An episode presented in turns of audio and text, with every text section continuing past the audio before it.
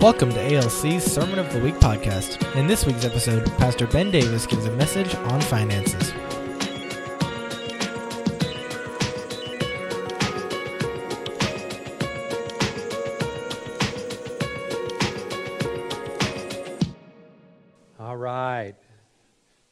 Good to be here this morning. There is a strength and a faith that comes from corporate gatherings, and um, it's just amazing to see you guys here. Now, how many of you got smized when you came through the door? If you didn't, uh, go back and, and uh, come through the doors again, and we will smize you. You guys know what smizing is? It's an actual word. Uh, I, it's like a new word. Smizing is a new word, but the word smize is actually already a word before the pandemic. Uh, smize, um, actually, now it kind of means I'm smiling at you with my eyes. But before the pandemic, what it meant was that um, I am luring you in with my eyes. So, what you want to do is to get people back in church, you want to put on your mask and then you want to smize them and lure them on in, you know? So it was our goal to smize you this morning, and I hope you got smized as you came through uh, the doors. Also, want to say welcome to our at risk group. We're really excited about this group. They are meeting in the storehouse for those who are um, at risk and do not feel comfortable or should not be in a group of this size. They are going doing temperature checks and everything else in that room. Um, it's in the storehouse back there, and so um, they're watching on live stream, but they're ha- going to be having the same experience we are. So if you know someone who is at risk and really should not be in a group like this, even with our social distancing, there's some bottlenecks and whatnot. Um, that is a great provision for them. I know of several people that we're going to be trying to get into the at risk group. That's led by Travis and Patricia Hilton. Many of you, if you don't know, Travis, I mean, Patricia had a miracle lung transplant here some years ago and got a new lease on life. God extended her life, and, um, and she is a forward thinker. They're both forward thinkers. Um, and, uh, and so they're leading that group, and so we just celebrate them and are grateful for them. We also are live streaming, so we want to say welcome to all of our people that are watching on live stream. The thing about live streaming is people are no longer limited by geography, so we have people listening across the nation, so we want to welcome you as well. Um, we're in our Free to Be Family series, and we talked about marriage matters, and then we talked about chasing children. Then Pastor John preached on borders and boundaries while I was in Florida watching Hurricane Sally come in. Or was that Hurricane Sandy? I lose track. I don't know. It was Sally, Sandy, Sally. And so, so uh, we had front row seats, but I got, I got overruled, and uh, uh, you know I only got to see the beginning of it. And uh, so it was a good thing we left, though, because we might still be there if uh, we'd stayed through it. So, uh, and then uh, we, then we had Church on the Lawn where Pastor Jared did an amazing job of sharing this generational faith that is, is really, really set the standard for what we're doing now. And then um, uh, this morning we're going to talk about fun and finances. Can you say fun and finances? All right, and then next week will be our last message on the series, and Pastor Jared will teach on uh, broken but healed. So this morning we're going to talk about fun and finances, and we're going to use Luke chapter 16, uh, verse 9, where it says, Make friends for yourself by, re- by means of unrighteous wealth, or many translations would say unrighteous mammon, and there's a reason for that word that we will get into. This is actually a two part series uh, sermon, but I've only got time to preach one part. So the second part will be preached on our podcast. We have a daily podcast, and um, that will be preached Monday through Friday of this week. So uh, this is the first part of the message. Now, my family was a family where we loved to go camping. We were in the state of Washington, and if you know anything about the state of Washington, if you're ever considering going on vacation to the state of Washington, you want to go in July or August. That is your only hope of sunshine. Because if you go any other time, you are going to be rained on and rained on again and again and again. And so uh, we went camping, and every Labor Day and every Memorial Day was a 100% guarantee of rain the entire time. Praise the Lord. So when you camp in Washington, you camp in the rain. When you play basketball, you play basketball in the rain.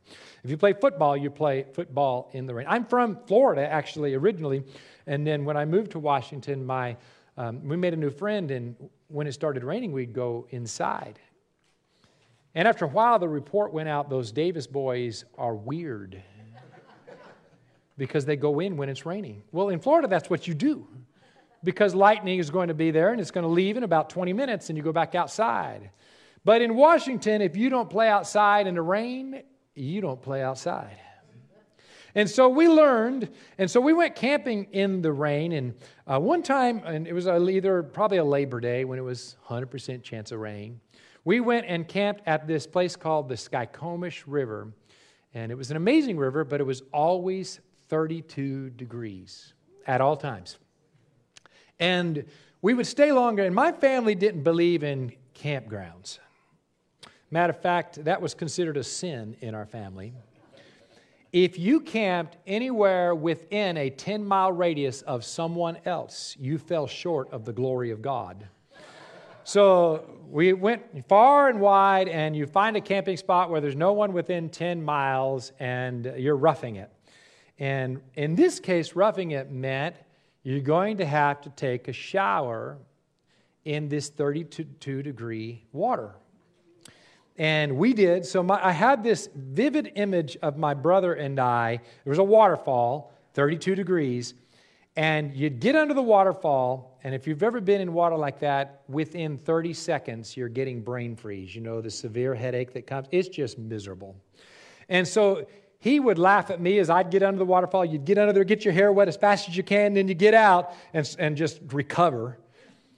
And then you put some soap in your hair and whatnot. And then he has to do it, and you laugh at him. And that's the only thing that makes it bearable is that you're laughing at the other guy. But you know your moment is coming when you've got to get back underneath that thing and get that soap out of your hair. And so you do, you get back underneath that thing and you go into a severe brain freeze, pain spell. And when you are at least just about three seconds away from passing out, that's when you get out. Praise the Lord. And that's how we showered.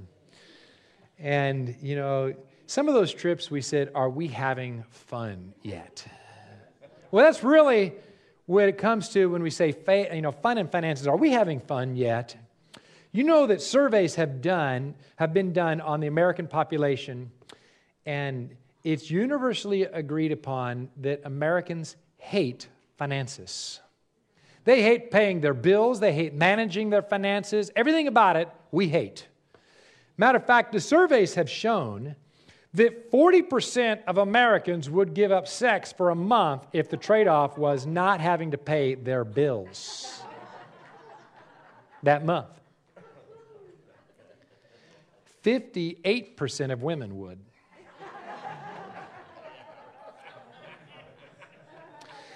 This so amazed the poll takers, the survey takers, they, they decided to go deeper and they found out that 45% of Americans would give up sex for an entire year if it meant getting out of debt. Did you say, come on? Aren't you our marriage counselors?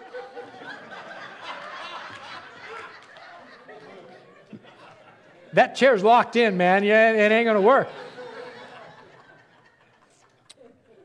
Now, we've got good news for you if you're in that category, we've got these classes called Financial Peace University. Pastor Holly and I are taking it right now. Uh, and, uh, and uh, you know, if you want to learn how to get out of debt without having to give up sex for a year, take one of these classes. So I want to encourage you, you know. Uh, so then they decided, man, this is so crazy. Let's go a little deeper and see what people are willing to do. 19% of Americans said they would swim in a pool of sharks for 30 minutes if it meant getting out of debt. That's nuts, isn't it? Are we having fun yet? There is a better way and there is hope.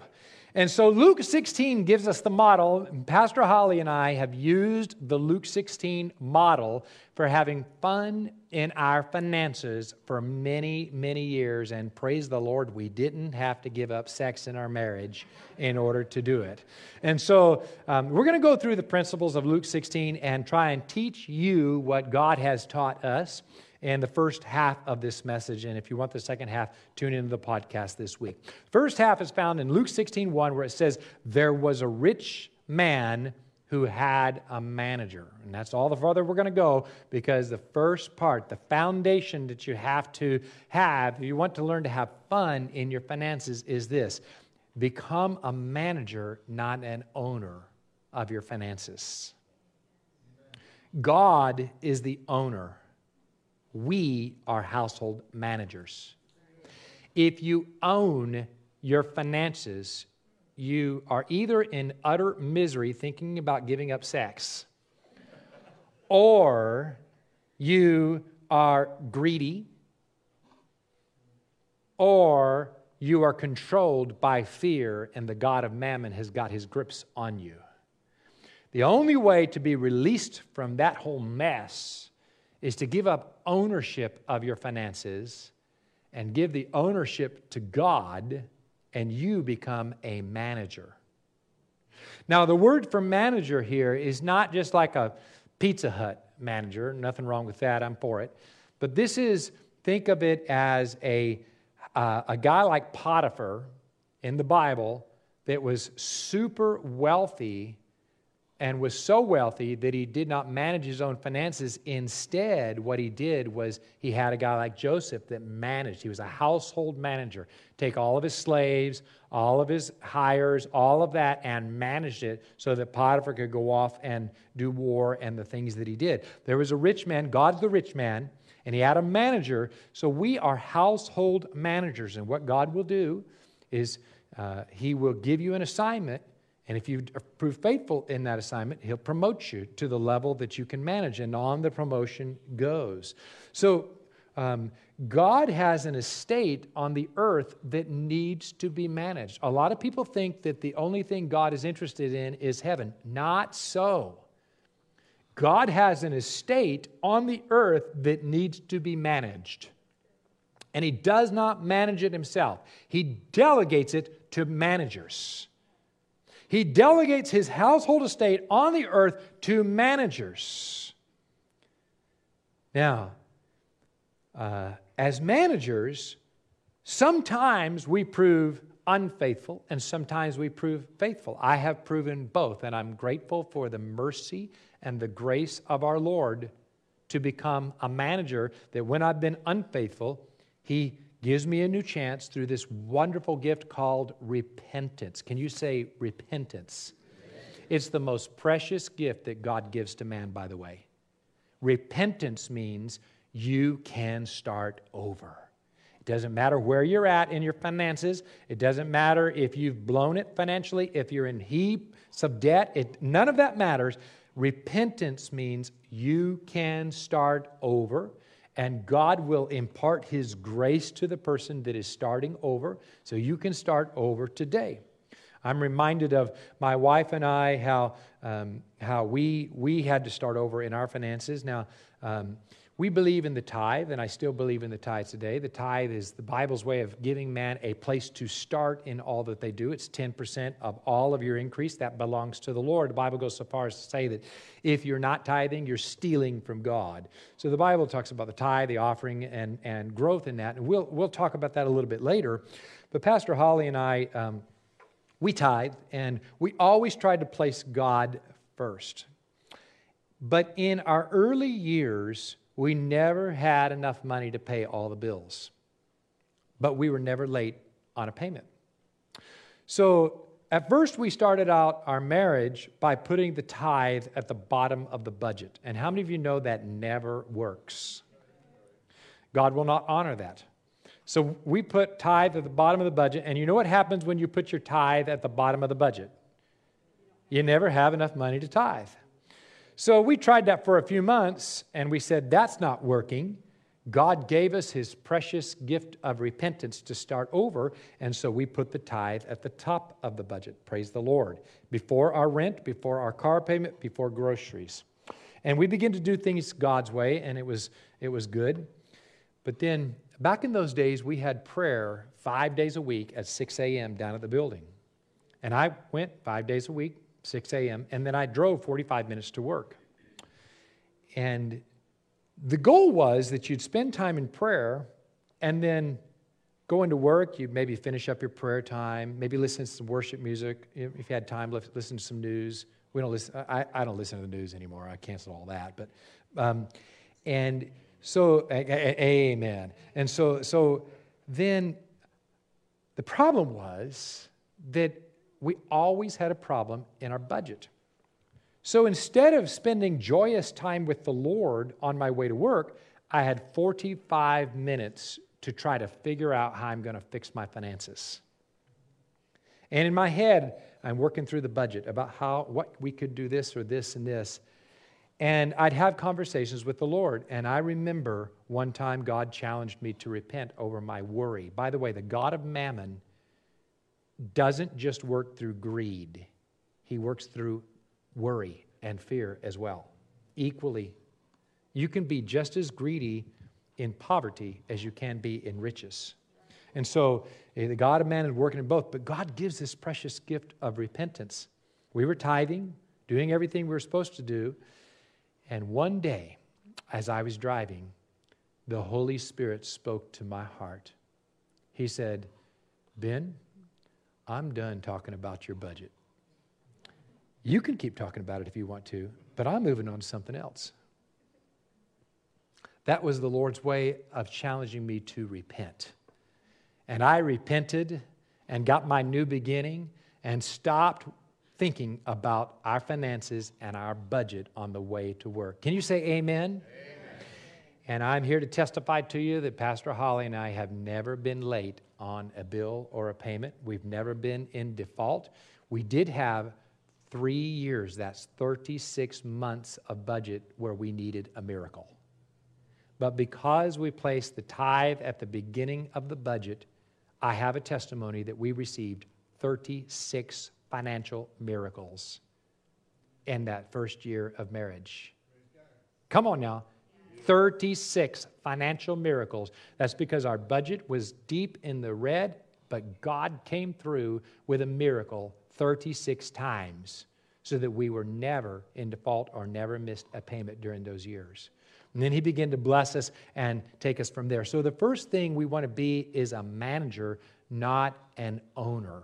And it will free us up. The owner is God. I actually told the Lord before he challenged me to repent. Here was my, what I was trying to get God to engage me with. I said, Lord, I know you're responsible, but if we default, they're coming after me. and that was where it was shortly after the Lord said, I'm not talking about this anymore. Let's move on. So, be a manager, not an owner. And let's go on to verse 1 and, uh, uh, verse 1 and 2 of Luke 16. Charges were brought against the manager that the manager was wasting his possessions. The manager was wasting the possessions of the owner, or he was spending too much on himself and being too lax, if you will. And the owner called him and said, What is this I hear about you? Turn in the account. Would you say, Turn in the account? Of your management, for you can no longer be a manager. God is an accountant. God is an accountant, I should say. He is an accountant and he keeps count. Now, that's good news, that's not bad news. Because the point is, we have to learn to have fun while learning to count God's ways. Now, you've got this world's way of accounting. My son just re- recently took an accounting class, he hated every second of it. But then you've got God's accounting system, and they are two separate systems. One overrides and overwhelms the other. God's accounting system overrides and overwhelms man's accounting system when you get it right. And so we have to have fun while learning to count.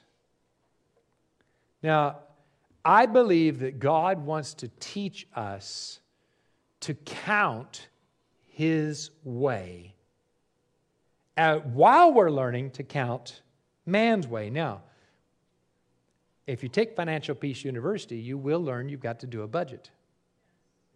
And then you're going to start tracking your outgo, which can be painful. And then you're going to learn to pay off debt using baby steps. And many, many people have the testimony that they paid off all their debt using baby steps, and they became more generous givers because of it. In Scripture, though, God's system is start with the tithe. And I've listed these scriptures as parentheses beneath there. This is God's counting system, and we have to learn to have fun with the tithe. Then the tithe belongs to God. That's the first 10%, that belongs to God. And anything less than 10%, you're robbing God. So we don't want to rob God, and FPU will teach this. But what we want to do is get involved in the blessings and learn to enjoy the blessings. So in my case, it was we placed the tithe up front and we saw 36 miracles, and after a while, it gets entertaining to see the miracles. How many of you think that it's entertaining to see miracles? Oh, yeah. So we began to have entertainment watching the miracles take place. And then my wife and I, we just, from then on, we just enjoy and entertainment as we learn to count the miracles that come from tithing.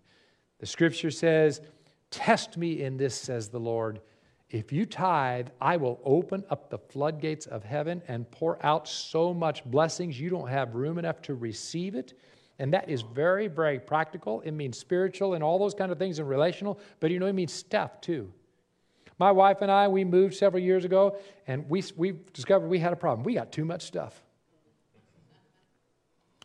We had so much stuff that after getting rid of a bunch of stuff, in the new house we were moving into, we couldn't figure out where to put it. And so there was this one room that was behind the bathroom, okay? And it was the storage room by the downstairs bathroom, so it got labeled the BS room.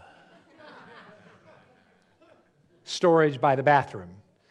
But the kids you affectionately came to know it as the BS room. So every time we'd come across a box that we didn't know what to do with, somebody would say, Do you want this to go to the BS room? Yeah, put it in the BS room. God wants to bless you, and He will literally throw boxes of stuff out of the windows of heaven when you learn to do it His way. Have fun while learning to count. Then you have more fun when you add an offering to the tithe. The tithe belongs to God, but an offering is something that out of my heart I want to participate in. Giving to missions, giving extra. We've been giving offerings and watching God bless so, so long. And then the last one is growth, and that comes from the principle of multiplication. Now, Pastor Holly, I've asked Pastor Holly to come with a couple of, of her, her little flock. You know, she's got some little lambs with her.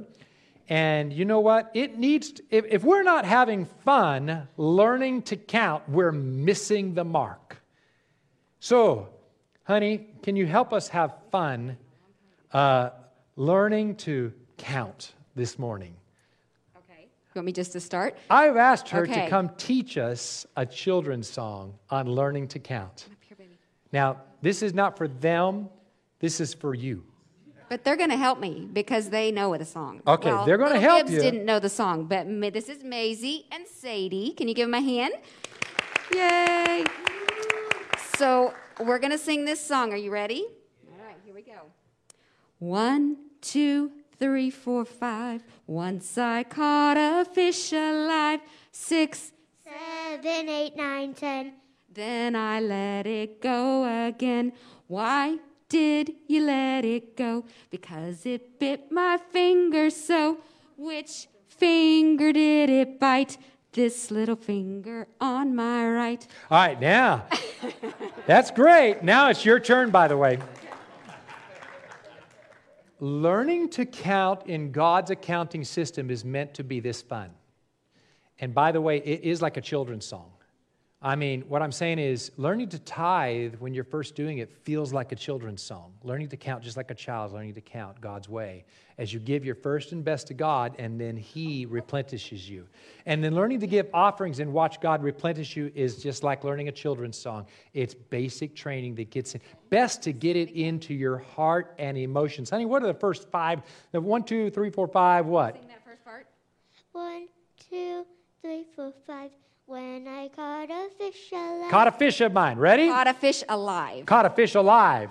Once I caught a fish. One, two, three. One, two, three, four, five. Once I caught a fish alive. Okay, what's the next one? Six, seven, eight, nine, ten. Then I let it go again. Six, seven, eight, nine, ten. Then I let it. Oh, you started us I'm wrong. messing it up. Okay, sorry. Six, See, I'm still learning to count. I know. Okay, take us on. Next one. Hard to split it up. Sorry. Okay. The next what? The next section. Oh, okay. Okay. We're up to 10. Okay. Uh, why did you let it go? Because it bit my finger so. Which finger did it bite? This little finger on my right. I have no hope of learning that part. So, yeah, I mean, uh, give him a hand and say thank you. Now, the point of the illustration is it is literally meant to be that fun. It is literally meant to be that fun to operate within God's accounting system. I used to have an elder that had a, um, a, a- a shifting income because of the type of business he was in. And literally, he said, This is the most fun I've ever had in my life, telling God, I will give a tithe on everything you bring me, and then watching how much God brings me to watch what my tithe is. And then he gave offerings on top of that. It's meant to be fun in all that we do. So have fun while learning to count. Now let's go to the next passage. This is a little bit longer. And the, ma- the manager said to himself, he's, you know, you guys talk to yourself? I was talking to myself the other day. He said, Self, what shall I do? Since my master is taking the management away from me, I'm not strong enough to dig and I'm ashamed to beg. You know, I'm not sure if I'm ashamed to beg or not, but I decided I'm going to be strong enough to dig. I got out there and uh, yesterday I spread an entire dump truck load of dirt in my yard. And I'm here to say I've still got the strength to dig. Praise the Lord. You know, have you, any of you men been doing what I've been doing? You know, in, in the pandemic, you're told all these things you can't do. And we men need to conquer things. Come on now, can anybody go, "Oh. Yeah, well, we need, so, so I've just been, you know, I've been doing some stuff I haven't been doing. So the, I mean, the other day I went and rented a stump grinder. And I'm here to tell you, I had the power in my hands. And I'm out there using that little thing, you know. I mean, this thing was a monster. And I'm out there, I got a couple stumps that needed to be ground out. And as I'm digging into them, I'm going, "Ugh, Oh, don't tell me no COVID or what I can't do. Ugh, grind those stumps out. And I mean, just for extra measure, I decided I'm going to ground out the entire COVID stump, you know what I'm saying? I went deep into the earth, you know what I'm saying? Sometimes you just got to find something you can just conquer, you know? So I decided to take on a dump truck of, lo- of dirt by myself, and praise God, I came through it mostly unscathed. Mostly. I have decided what to do, he said, so that when I am removed from the management, people may receive me into their houses. So, summoning his master's debtors one by one, he said to the first, How much do you owe my master? And he said, A hundred measures of oil. And he said, Take your bill and uh, sit down quickly and write 50. And he said to another, And how much do you owe? And he said, A hundred measures of wheat. And he said, Take your bill and write 80. These next words have always been troubling to me until I got revelation of them. The master commended the dishonest manager for his shrewdness. For years, I was sure that was a typo because I thought it ought to read, The master condemned him. He commended him. The reason being was his shrewdness, and the teaching Jesus gave was for the sons of this world are more shrewd in dealing with their own generation than the sons of light are. And so the principle is this if you want to get involved in enjoying fun and finances, practice generous shrewdness. You see, God doesn't have a problem with money, we do. He has no issue with it. He has no issue giving you so much money that you can't handle it. It's not his, he does no issue with it. He can, he can make money grow on trees if he wants to. It's just ours. So the principle is this He's looking for people that will use his money to advance his kingdom. And so, what he's going to do is watch us. And he's looking for this simple principle Are you willing to be shrewd with yourself so you can be generous to others? Because that's God's kingdom. And the name it and claim it and blessing gospel, where it's gotten off, now the, the principles are true. Jesus became poor that we through his poverty might become rich. That principle is absolute and it's true. Where it's gotten off is that I'm becoming so generous with myself. The focus is on shrewdness with myself so that I can have generosity towards you. And when you practice that, God loves to give more money into that system. So he commended the unjust manager for his shrewdness. Here's an example from Pastor Holly's in my life. We love missions, we've always loved missions. But we had a dream that for our 25th wedding anniversary, we would go to Hawaii. Well, that 25th anniversary came, and we had some money in savings. But that year, we were going to go to Honduras on a mission trip. And to go, we took all of the savings that we had saved up and paid for our mission trip and gave to plant churches there. So we gave and we went on a mission trip to Honduras instead of a wedding anniversary present, present to Hawaii.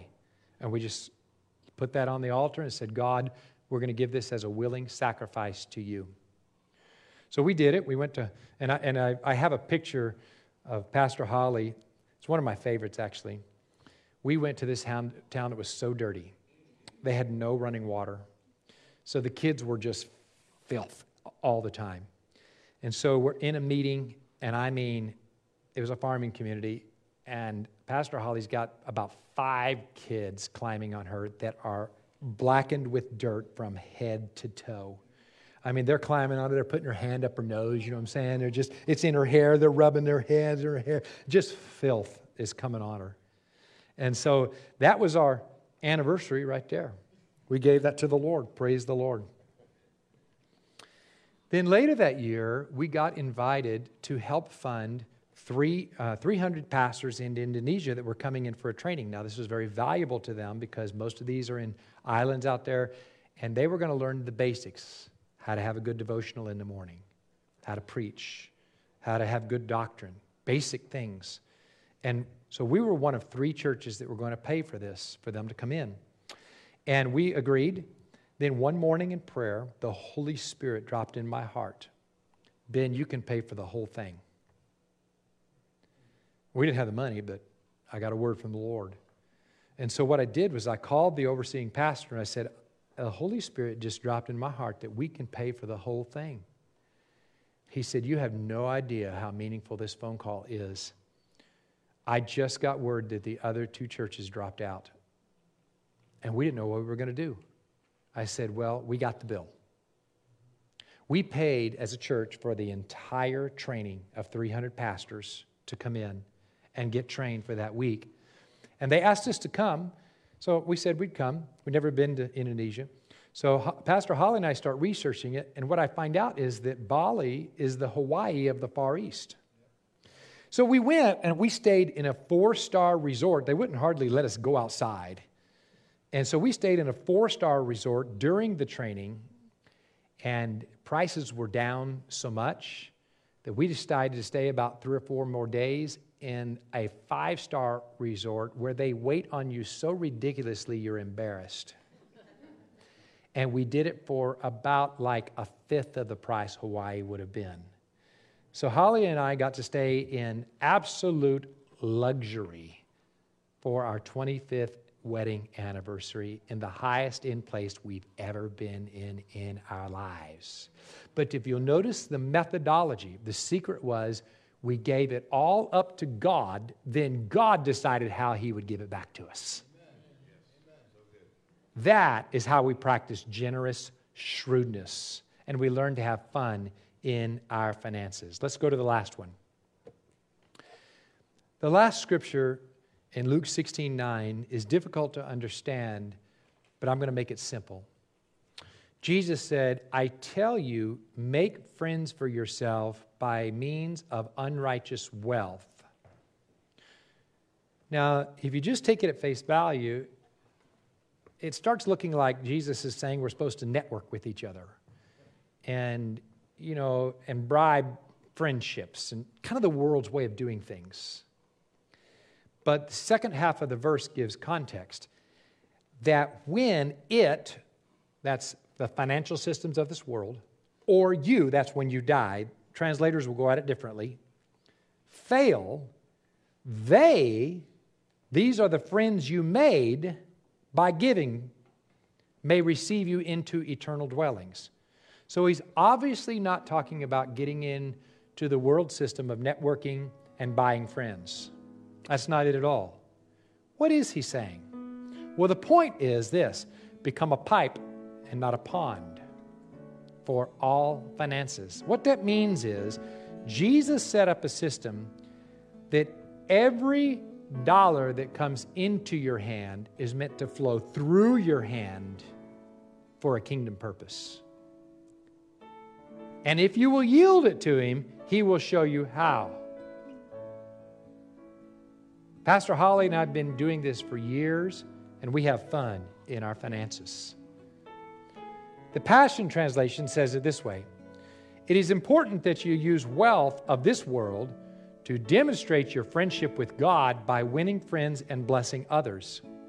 Then, when this world falls apart, your generosity will provide you with an eternal reward. Some practical examples. When we give to missions, and then that missions plants a church, and people get saved, those people that get saved will one day go to heaven and they will welcome us into heaven because of the money we gave. Did anybody catch that? That's, that's a very practical way. Another example from our lives was we built a great big house when we were young, built from scratch. But from day one, we dedicated that to the Lord, and we had youth in that house. They tore up things in ways you cannot imagine. But you know what? Those youth that are going to heaven, praise the Lord, they will welcome us into eternal dwellings one day. Now, you don't have to wait till you go to heaven. These people that are born again, then their lives are filled with the Spirit and they'll walk in right in right now, is what I'm trying to say. That's where we do missions all over the world. The point is this is that I am called to be a pipe, not a pond. A pond is when you put, put the water in and it stays still and pond scum begins to cover it. And right now, even though I can't see you very well because of the lights, I know that I, I am looking at some pond scum.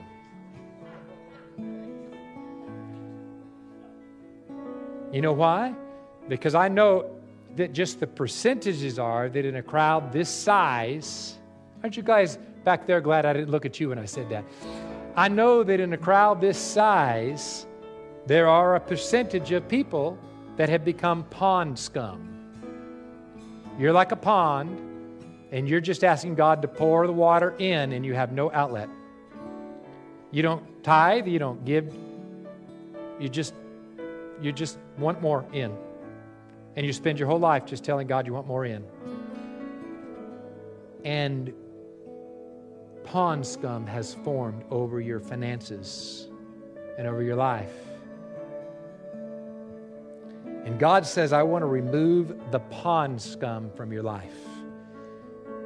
But the only way is I got to build a pipe where that water can begin to flow.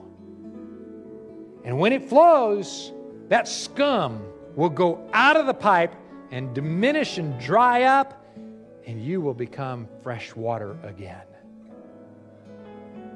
So, God wants to give us fun and finances by teaching us to be a pipe for Jesus, not a pond scum for the devil. We become a pipe for the winds of the Holy Spirit. Wherever He says to give, we give, rather than a pond scum of, I want to do this and a new that and a new that. Now, God's not against the new this and new that. I'm just saying the focus is different. We become a pipe so that God can give us more, so more can flow out, rather than a pond where I just say, God, give me more, give me more, give me more. There are only a few cases in Scripture where Jesus warned so heavily. And he said, This is ultimate judgment. And this is one of them, by the way. Jesus warned ultimate judgment comes upon the guy that builds a barn, gets more, and builds a bigger barn. And he said, sudden and swift judgment will come upon that guy. Why is that? It's because if you can't follow God in your money, you can't follow Him in any way. I've seen it for years. You can get saved, you can receive forgiveness of your sins, but if you cannot follow God in your money, you cannot follow Him at all. And Jesus taught this crystal clear. And I just desire for every person who names the name of Jesus to learn to follow God in the baby steps. Give your money to God, and you'll learn to follow Him in so many other ways because, as I'll teach this week in my podcast, it's a primary tool that God uses today.